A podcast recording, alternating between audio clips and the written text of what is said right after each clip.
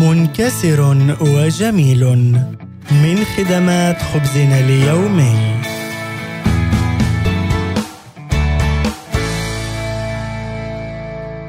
للوهلة الأولى نبذت لوحة ماكتو فيجيمورا فكر في الزنابق فقد رأيتها لوحة بسيطة أحادية اللون تقريبا. لونان اللون السائد فيهما مستخدم بدرجات مختلفة. تصور هذه اللوحة زنابقا تبدو مختفية في خلفية الصورة. لكن فيما بعد أدركت جمال اللوحة حين عرفت بأنها مرسومة بأكثر من ثمانين طبقة من المعادن المسحوقة ولكن بأسلوب الفن الياباني. وهو أسلوب يدعوه في جيمورا الفن البطيء أي النظر إليها عن كثب يكشف عن طبقات من التعقيد والجمال. يوضح في جيمورا بأنه يرى صدى الإنجيل يتردد في تقنية الجمال من خلال الانكسار. تماما مثل ما جلبت معاناة يسوع المسيح إلى العالم الرجاء والكمال.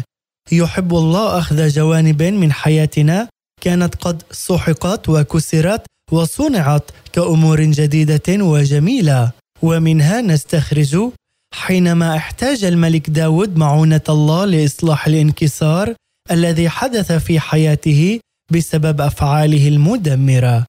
في المزمور الواحد والخمسين الذي كتب بعد اعترافه بإساءة لاستخدام سلطته بأخذه زوجة رجل آخر وتدبير مقتله.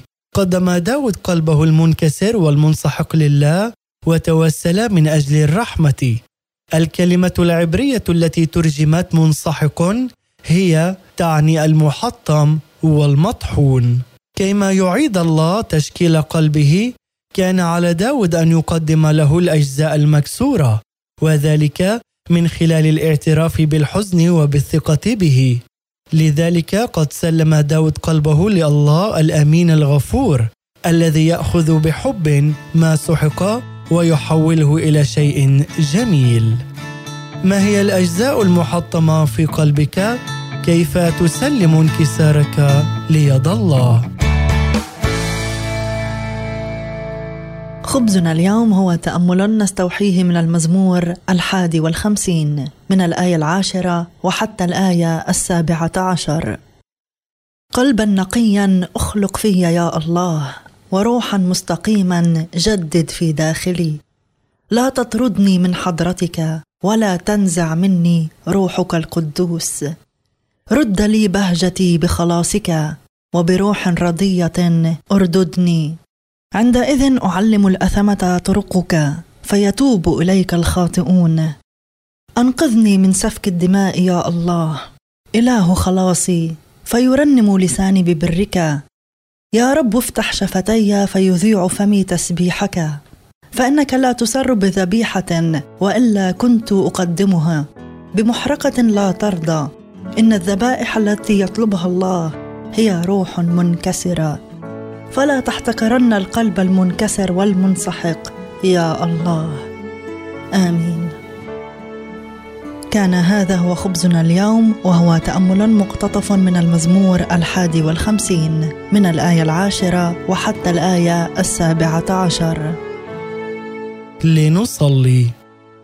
أسلم يا أبانا السماوي انكساري لك وأنا واثق بأنه في وقتك المعين ستحوله إلى شيء جميل في اسمك القدوس. أصلي هذا في اسم يسوع المسيح. تشجيع اليوم مقدم من خدمات خبزنا اليومي. يمكنكم أيضا زيارة موقعنا odb.org